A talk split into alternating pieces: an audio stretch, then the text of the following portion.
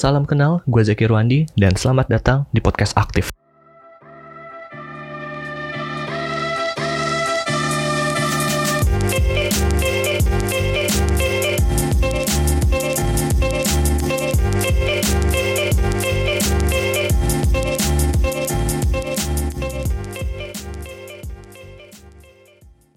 Halo semuanya. Halo, Halo, halo. Hai, hai, hai. Kita lagi ada di Resinda Food Fest, lokasinya di Karawang. Yes. Kita lagi ketemuan meet up bareng kebetulan. Meet up. Nah, kebetulan lagi ada acara di Karawang, jadi sekaligus uh, ketemu sama teman-teman juga sih di daerah Karawang sini. Ada kita ketemuan berapa orang nih? Dua, empat, lima. Ada lima orang. Mungkin bisa kenalan dulu dari sebelah kanan gua. Ya. Siapa? Perkenalkan nama gue Ojan, gue lahir di Cilamaya, pojokan Karawang. Pojokan Karawang. iya lah, pojokan Karawang. Ya nama gue Muhammad Eka Firmansyah, Biasa dipanggil? bebek. gue lahir di Jakarta, cuma numpang doang itu, numpang lahir. Tinggal mah di Karawang. Bodo amat, Bek. Yo, lanjut. Nama gua Rehan. Ya udah gitu aja sih. Gua di Karawang pokoknya mah Biasa dipanggil siapa, Pak? kiper. Kiper. Ya, ketua micat Indonesia. pencari pencari BO. Karawang di Goblok. Goblok gua. Lanjut silakan. Oke, nama gua Supri, gua asli Kerawang, tinggal di dekat Galumas gitu, tapi Yoi. bukan Galumasnya sih, kampungnya. Yoi, orang kaya di kampung. iya itu. Oke, gua nama gua Ferry, gua paling kota lah. Pasti.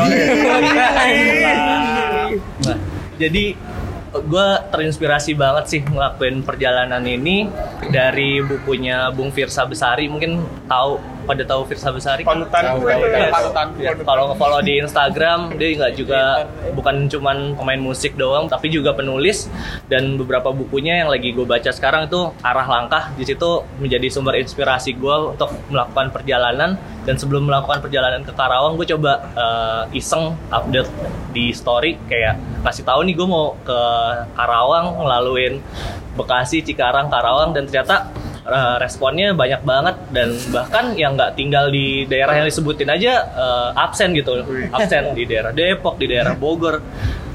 Berarti ngebuktiin bahwa kayak oh, Hits ternyata nih.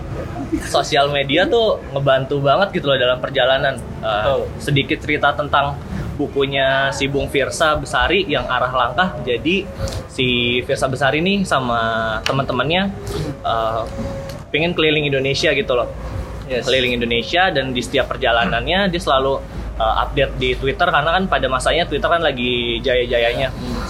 Uh, jadi di setiap tempat yang mereka singgahi tuh ada aja ke followers yang kasih ngasih tahu uh, ini nih ada spot bagus nih di sini dan juga banyak uh, dapat teman-teman dari sosial media itu dari dia ngasih tahu perjalanannya. Mereka menuju kota-kota untuk melilih seluruh Indonesia sih. Nah dari situ inspirasi gua dan akhirnya kita bisa kumpul lagi, ketemu lagi bareng-bareng sama teman-teman gua yang Jauh. yang jauh banget. Dulu kita ketemunya di Beijing karena lagi liburan liburan Liburan musim dingin. Liburan musim dingin. lagi liburan musim dingin dan kita nggak kenal satu sama lain yang pasti teh. Iya. Iya. Sama sekali nggak kenal dan ya mau nggak mau kalau udah di negeri orang satu negara ya mau nggak mau ya harus harus kenal harus kenal. Tapi cuma orang Indonesia sih emang yang kayak gitu. Cuma orang Indonesia tuh kalau misalkan orang luar ketemu orang luar lagi, Bodo kadang amat, apalagi iya. yang bule-bule begitu kan yang orang-orang Eropa, mereka pada cuek emang orang Indonesia tuh silaturahminya tuh Kental banget ya. mantep tuh Kultur itu. kultur. Iya sama-sama di negeri orang istilahnya merantau lah ya nyari ilmu belajar yang bisa bahasanya lancar ya ngobrol sesama bahasanya itu sendiri loh. Eh, Mereka berlima itu kuliah di Liu Chou. Kampusnya apa namanya? Itu City Vocational College. Jurusannya apa tuh? Jurusannya apa ya? Kita Kita jurusan ini apa pemeliharaan mesin.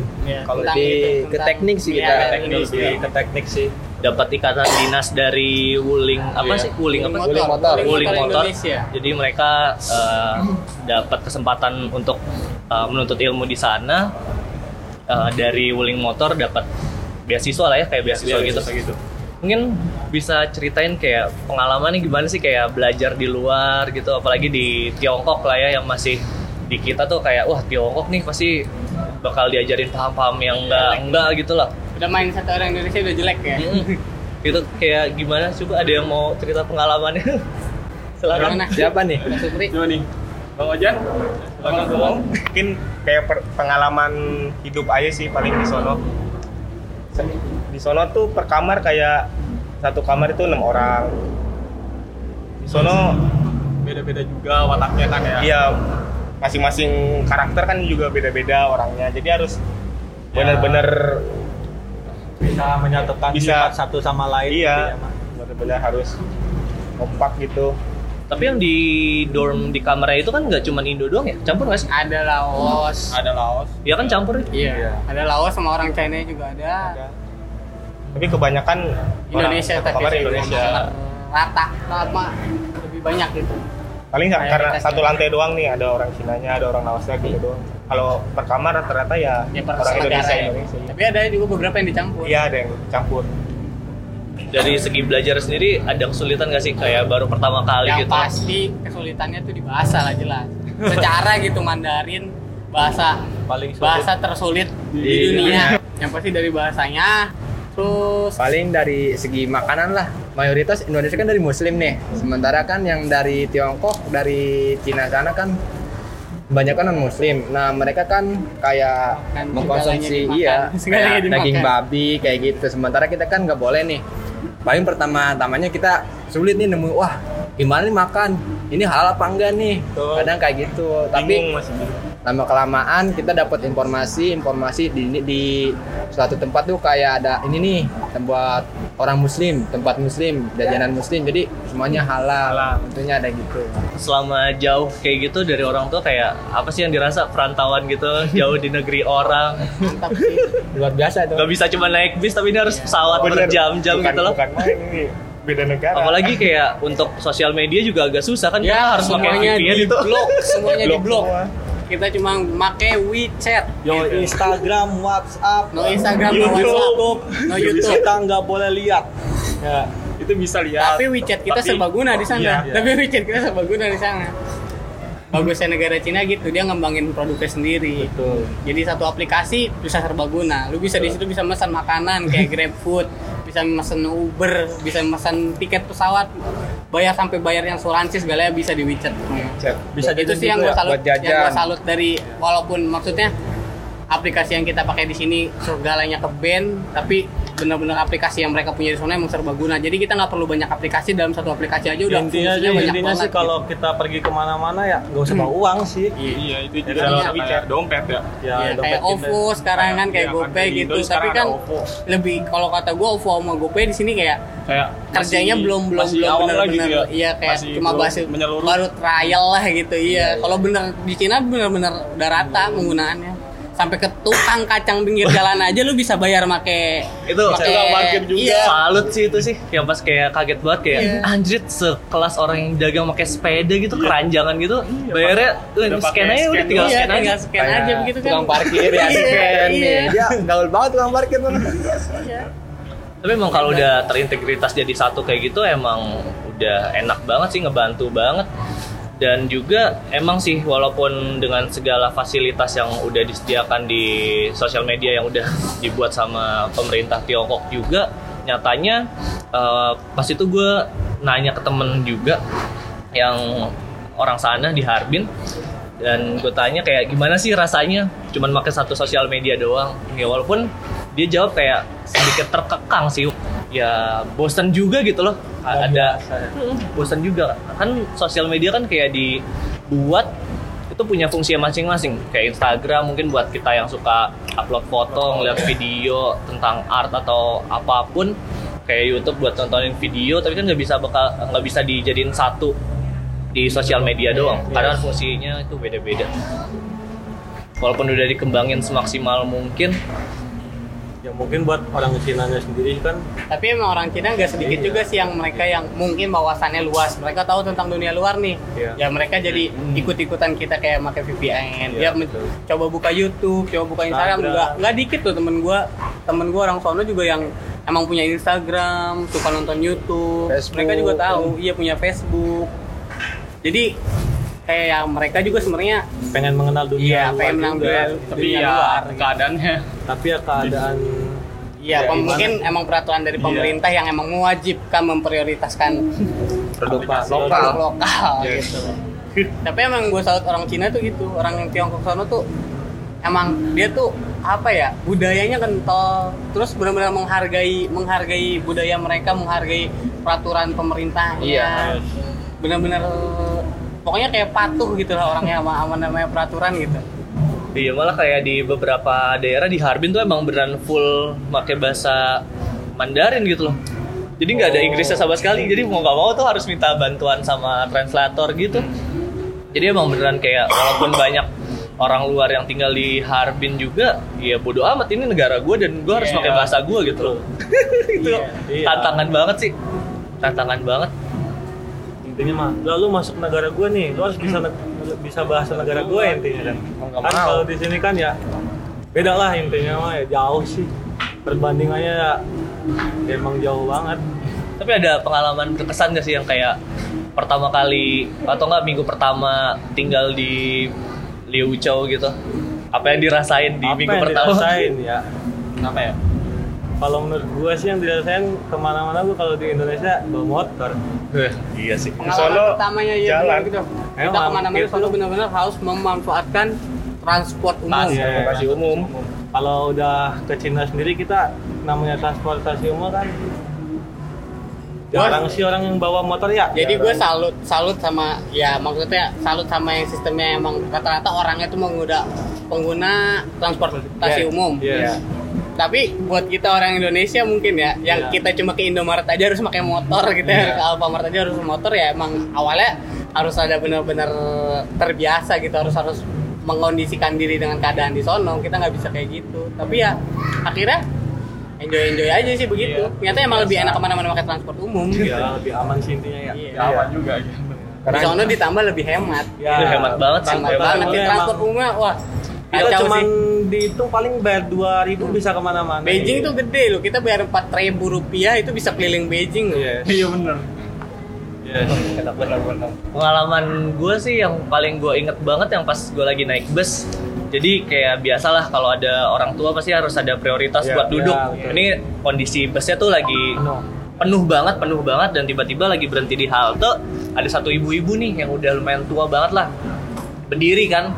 Gue lagi dapat duduk. Maksudnya kayak ah ya udahlah gue pura-pura tidur aja tapi kayak kok kasihan ya kayak ada aduh kok iba, gitu loh walaupun bukan negeri gue gue gak kenal dia tapi ya udahlah eh, silakan eh, duduk kayak gitu kan. Akhirnya eh, si ibu-ibunya ini eh, bilang pakai bahasa Mandarin.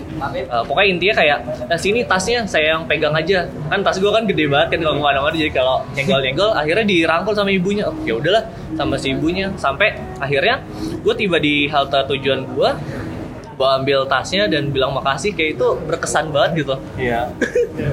Jadi itu buat sudut pandang orang Indonesia ke orang Cina yang gilek-gilek tuh ya. Sebenarnya tuh nggak kayak gitu. Sebenarnya Nggak- tuh di, semuanya. Di Tiongkok tuh nggak semua nggak semua orang kayak gitu. Maksudnya ya lu lu tau lah isu-isu di Indonesia tuh masalah Cina kayak gimana. Tiongkok kayak gimana, notabene kayak gimana kan sifatnya lah, apanya lah. Ya aslinya aslinya tuh lu harus datang datang bener langsung ke negaranya coy beneran Kebalikannya ya. Iya, kita nggak ngelihat itu semua di sana gitu maksudnya. Mungkin ada beberapa, tapi mayoritas malah enggak sih. May- mayoritas tuh kayak kalau dibilang cuek emang mereka cuek, tapi tapi kalau dibilang apa ya toleransinya tuh bener-bener kuat banget sih. jadi emang gak peduli kayak agama lu apa Iya. lu dari mana Ras lu apa? yang penting selama lu nggak ganggu gue lah nggak Iya. musik gue ya kalau Iya. lu minta tolong ya pasti bakal ditolong kalau mereka bisa Ya. Betul. Sama salut sih di sono fasilitas sih. Fasilitasnya hampir lengkap semua lah kayak di tiap kampus rata-rata ada inian olahraganya sendiri-sendiri. gymnya Fasilitas ada gym, ada lapangan bolanya, ada lapangan badmintonnya, lengkap lah. Mantap Gratis itu. lagi ya. Gratis lagi. Nggak nyewa-nyewa. Tapi kitanya yang malas ya. Iya, kita doang yang malas. Pokok- Pokoknya tuh intinya orang orang orang Tiongkok eh, yang pure orang Tiongkok sononya gitu. Maksudnya nggak kayak yang lo semua orang Indonesia bayangin deh gitu. Pokoknya benar-benar di luar di luar enggak enggak kayak gitu semua mereka tuh enggak kayak gitu. Mereka kayak gitu. tapi kecintaan buat naik kendaraan umum tuh kayak tiba-tiba langsung muncul Iya, gitu iya, jadi iya. kayak aduh janjian di sini padahal kelihatannya jauh banget kan dari maps kayak Iya. anjir sejam katanya pas giliran pakai apa sih kereta itu LRT. namanya apa sih? Iya.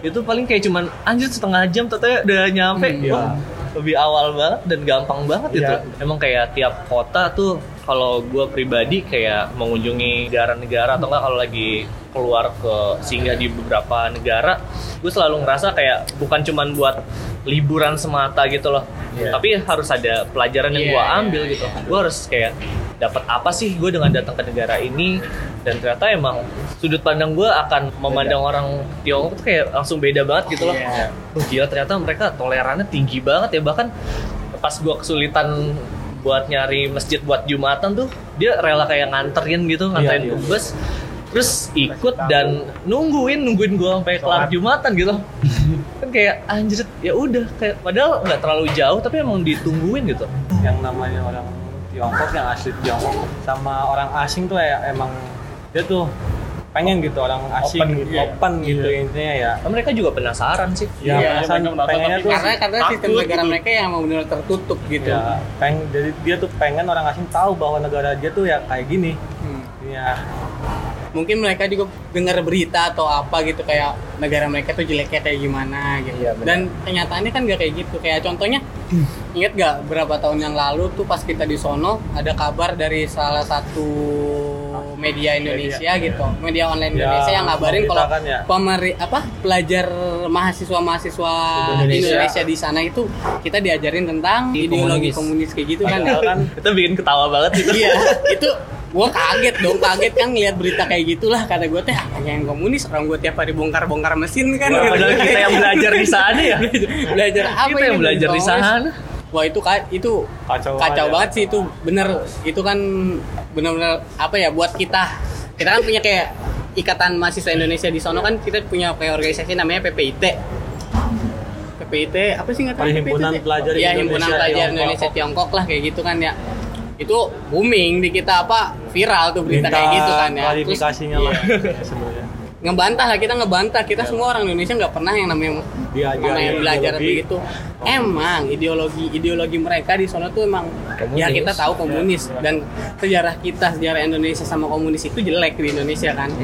Cuma apa ya kita tuh benar-benar emang nggak pernah diajarin sama sekali tentang ah, sedikit pun yang nyerempet kayak gitu aja nggak pernah kenapa kan asing kenapa kan- dengan enaknya di mereka mereka bisa bikin berita kayak Iya, gitu loh Masa tahu gitu. banget ya, padahal kita Iya. yang belajar di sana. Iya. yang ngalamin bahkan malah orang Cina nya sendiri yang mau tahu tentang kayak agama kita Iya, gitu. Iya.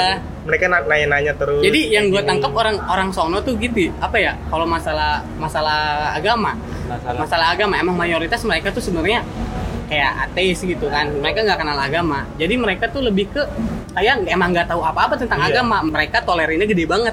tingkat penasaran ya Gara-gara dia emang nggak benar-benar nggak tahu menahu tentang agama. Mungkin 80% penduduk Cina tuh emang rata-rata mereka nggak kenal sama sekali agama gitu. Bahkan gue pernah ngobrol sama temen gue, salah satu temen gue ditanya, lu, lu, ya dia kan cuma obrol-obrolan sama temen gitu. Dia nanya tentang agama gue, gue juga nanya, lu gimana, lu punya agama nggak? Kata dia, enggak, gue nggak percaya apa-apa, gue nggak percaya Tuhan, nggak percaya apa. Dia pernah ngomong gitu. Terus gue iseng nanya kan, terus kalau misalkan lu nggak punya kepercayaan, nggak punya Tuhan, setelah lu mati lu bakal gimana? Terus dia cuma ngomong ya, ya udah mati mati aja gitu dia nggak percaya kehidupan setelah mati atau gimana mungkin gue pernah dengar kepercayaan orang Cina tuh kalau orang mati katanya mereka- mereka bakal reinkarnasi jadi apalah jadi binatang lah jadi apa gitu kan ya. Mungkin ada yang mindsetnya begitu tapi temen gue itu dia cuma ngomong mati ya udah mati aja. Ya udah berarti hidup lu udah selesai. Kelar. ya udah nggak ada kehidupan setelah mati. kematian gitu. Tapi emang iya sih, rakyat kita tuh emang harus diganti sih mau. Pola Pola pikir, pikir, pola pikir harus diganti. pola pikirnya harus diubah karena eh, kenapa pemerintah eh, nganggarin biaya yang lumayan besar untuk pendidikan buat LPDP dan lain sebagainya. Mereka di sekolah yang di luar bukan mereka nggak suka sekolah di sini tapi dengan tinggal di luar merasakan pengalaman tinggal di luar itu yang merubah pola minded mindset gitu loh. Jadi ya nggak kayak sekarang gitu baru dikasih ini sedikit langsung bu rame rame gampang rame. Padahal nggak dibaca full gitu loh informasinya itu yang bikin sedih gitu. Iya. sedih banget. Bahkan kan waktu pertama kali gue pengen berangkat gitu kayak banyak teman-teman banyak kayak dari keluarga. Kayak nanya lu ngapain ke Cina kan? Lu ngapain ke China? Gini-gini itu kan negara komunis. Dalam hati gue ya terus kenapa? Gue sampai sekarang nih kalau urusan apa tentang China kok mindset gue gini mereka bilang karena China itu komunis. Mindset gue gini komunis itu ideologinya bukan orangnya. Yes. Ngerti nggak sih? betul, betul. benar benar. Jadi komunis itu tuh ideologi mereka ya. Udah itu ideologi mereka. Sistem pemerintahannya kan istilahnya kayak sistem pemerintahannya cara ngatur negaranya. Rakyatnya? Rakyatnya ya. rakyatnya ya punya pola pikir sendiri. Komunis itu sebenarnya cuma ideologi Kayak- bukan watak orang gitu bukan watak seseorang. Di pikiran gue sih gitu sebenarnya China tuh sebenarnya gitu karena mindset orang Indonesia yang jelek sama komunis ya mereka langsung memukul rata orang Cina udah nggak benar semua gitu kan jatuhnya kan gitu di yang paling gue seneng tuh eh, silaturahmi kita berlanjut gitu loh. Padahal udah kayak gue mikir tuh kayak ya udahlah kelar ini ya kelar. Tapi tiba-tiba ada ketan batin gitu. Iya nggak sih? Nah kenapa pas gue datang ke Karawang tau kalian lagi pada kosong semua dan bisa ketemu iya semua kebetulan banget ya itu rezeki banget, yang nggak terduga banget gitu. Pas tadi gue tanya ke kalian, tau ada eh, jadwal-jadwalnya kan nggak selalu sama kan. Iya. Jadi makanya di Sabtu ini tiba-tiba kok kosong semua. pas kayaknya emang udah jodoh nih udah jodoh gue biasanya sabtu ngebucin loh iya iya iya iya ngebucin ngebucin Yang ngebucin siapa kalau gawe-gawe Tangerang ke sini? biasanya kalau sabtu ngebucin biasanya pasti wajib Malah cuma dari pertemuan singkat banget ya gara-gara gue nyas. Eh pokoknya kita eh, ada temen di sana, Temen, iya. temen ke temen kan, Temen, kenalan temen, temen, temen, temen ke iya. temen. Akhirnya kayak karena temennya udah nggak mau direpotin, Mungkin ya, Akhirnya udah ya udah udah bareng aja gitu ya udah bareng aja keluar tidak langsung ya Akhirnya kita hidup bersama. Iya. Nginep bareng satu apartemen. Iya, gue dari hostel tuh beneran cabut tuh di hari, di hari itu di malam itu kayak ah ya udah gue cabut aja lah gue naik kereta Malam banget nenteng-nenteng jam berapa ya? Jam sepuluh sembilan ya. Enggak, setengah sebelas. Enggak, jam 12. setengah satuan. Di Gila, kau malam jam setengah satuan gua jemput Iya. Jack. Oh iya. Di Malam banget. malam-malam Sumpah belanja. menggigit banget itu jam terakhir Iya, Iya, inget jam gak yang dari yang dari itunya apa? Oh. Asramanya Fikar itu Yang lari-lari ya? Iya, lari-lari kita di, di apa stasiun Titi Iya, itu iya. ngajar bis bener-bener bis terakhir kita naik. Gak nggak tahu itu kalau nggak ada bis gitu gitu. Eh nggak ada bukan bis apa? Kereta. Kalau nggak ada kereta habis itu kita mau gimana kan? banget Itu, aduh. Mana lagi dingin-dinginnya banget kan banget, gila. Beijing. langsung ikatan batin langsung gitu banget. langsung kencang banget dari situ Habis makan lari-larian, habis makan. nyusah bareng lagi jalan-jalan ke oh Great Wall tuh bahasa Tiongkoknya apa? Cangceng, Oh, cangceng. Kita masuknya ke dari apa pintu mana sih lupa ya masih Kita di stasiun Badaling. Oh iya dari Badaling. Badaling. Kita Badaling, kita kedinginan di sana akhirnya inget gak sih ya pas kita mesen satu menu yang mesen Oh, terong, iya. Iya, mesen iya, terong, iya. Oh iya itu yang dia. sepiring doang. Iya, Pokoknya kita nasi, Nasi. nasi, nasi, terong udah itu satu kita makan itu buat bareng ya. Masih inget gak sih? Mantap Itu pas lagi dingin-dinginnya sih. Budget minim ya Budget minim tapi maksa makan ya udah. Bisa dapat tapi dapat itu. kita emang benar-benar dibilang nekat traveler tuh kita nih nekat traveler banget ini kita kita nih berlima ini nih lu bayangin aja rencananya udah panjang nggak taunya pas H-2 itu apa ya kayak istilah tiket segala macam itu di luar dugaan kita semua. Duit kita pas-pasan. Pelajar perantau gimana sih lu sendiri kan? cuma saking niatnya pengen liburan tuh wah akhirnya udah sikat aja nekat modal nekat tuh modal nekat.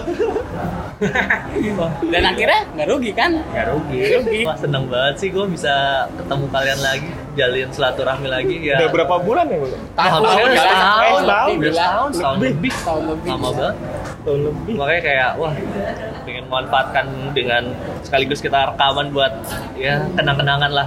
Selain kenang-kenangan juga bisa mungkin bermanfaat buat orang yang ngedengerin juga supaya mindset tentang negara Tiongkok terus selama tinggal di sana ternyata emang berbeda jauh banget dari apa yang diinformasikan sama Media. media kita orang-orang kita dari mulut ke mulut tuh pasti beda banget sih dan juga mungkin ada pesan-pesan terakhir kah buat mereka yang mau lanjut sekolah keluar kah atau enggak ada masukan buat teman-teman yang pengen sekolah di luar tapi masih takut gitu memulainya ada gimana dari Bapak Kiber atau Bapak Bebek sendiri baik, baik. Bebek dulu, bebek dulu. Bisa Misalnya ngomong dari? Bapak Bebek. Ada pesan-pesan Ya mungkin disampaikan? pesan dari gua coba dulu aja. Belum tentu apa yang kalian pikirkan itu seburuk yang kalian bayangkan gitu. Jalanin dulu aja, coba. Mungkin toh di sono nggak bakalan seburuk yang kalian bayangkan. Pasti ada hal baiknya lah. Ya. Minimal gitu. Nah, kan Bapak Ojan ada pepatah dua patah. Kalau menurut gua ya ada gua pernah baca penyakit paling berbahaya di dunia itu apa?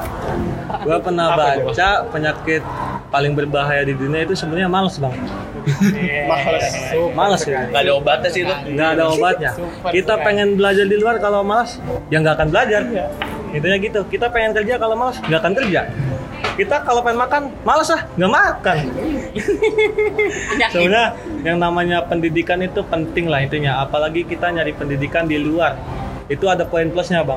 Kita nyari pendidikan sambil nyari pengalaman. Apalagi di negara orang kan pengalaman paling penting ya kita nyari pengalaman itu budayanya orang sana gimana. Itu atau- sih yang nggak kebayar sih. Iya betul sekali. Ya, ya. Kalau menurut gue sih itu. dulu. Oh, boleh boleh boleh. Lagi lagi itu nih. Lagi mikir, lagi mikir, lagi mikir. Kalau buat gua sih ya buat buat kalian semua gitu yang mencoba mencari atau emang udah dapet kayak beasiswa buat keluar negeri, kuliah di luar negeri. Eh, Sikat gitu ya. ya bukan gitu juga sih, tapi di mana pun itu negara apa pun, apa pun itu, itu, pokoknya. terus kalian masih mikir-mikir gitu, masih mikir-mikir buat rencananya. Jangan Kayak yang apa ya? Kayak Apalagi yang kalau masalahnya kalian nggak berani keluar karena alasannya tuh kulturnya beda, Oh, itu- itu kebiasaannya itu. beda. Terus kayak gua gua gua nggak nggak bisa jauh dari orang tua kayak apa gimana gimana gitu kan Lah. Gimana ya? Dengan cara kalian kuliah di luar negeri itu itu ngebuka nggak bener-bener ngebuka pikiran kalian banget tentang dunia ini gitu. Tentang dunia dunia ini luas, gak sempit, gak cuma di Indonesia Ya doang. betul. Bagi Karawang men. yang, yang bisa yang bisa kalian dapat dari pergi ke luar negeri itu banyak banget menurut banyak banget tentang masalah pengaruh buruk atau pengaruh baiknya itu kembali lagi ke diri kita sendiri Kita yang ngefilter sih. iya kita harus bisa emang ngefilter mana yang baik buat kita mana yang buruk buat kita mungkin kalian pengen dapat yang buruk dikit gitu kan kalau yang emang orangnya rada gitu. nakal gitu. Iya biar kenal. Toh buat pengalaman doang kan. Jangan keterusan aja. Jangan keterusan aja. Pokoknya kuliah di luar atau di Indonesia sama aja sih. Cuma yang beda pasti pasti pengalamannya bakal beda banget. Kerasa banget kok. Kerasa sama gue dua tahun lebaran gak pulang. Itu yang paling kerasa sih. Gak makan opor. Gak, aku udah sih gitu. Sangat pokoknya gitu. Paling dari gua sih buat yang mau belajar ke luar negeri kan rata-rata kebanyakan orang nih kayak persis sih kayak dibilang teman-teman tadi kayak kita susah nerima dari budayanya mereka, dari bisa dibilang dari cuacanya mereka juga. Kalau lu sih makanan paling tuh. Makanan juga. Makanan, iya, makanan paling susah. Tapi intinya sih lu semua jangan takut buat mencoba deh. Kalau lu semua takut nih, lu nggak bakal tahu. Wah ini tuh kayak gini. Lu nggak bakal ada pengalaman pengalaman baru, nggak bakal ada pelajaran baru di kehidupan lu. Jadi gua sarin jalanin aja itu. Lu kalau ada niatan jalanin, nikmatin perjalanannya, ambil pengalamannya. Itu doang sih buat dari gua. karena ada nilai plusnya juga tuh buat liburan kan no. Iya. jangan cuma stuck jadi netizen yang ngomongin Jangan. masalah presiden loh Jangan presiden itu lagi. Kalau kumpul-kumpul ya jangan ngomongin presiden lah. Oh, iya. yang diganti yang harus diganti itu bener yang harus diganti bukan Yang presidennya harus diganti Ya, pola pola pikir- pikirnya, Iya. sumber daya manusianya harus tinggi lah. dari diri sendirinya aja Ya, dulu betul.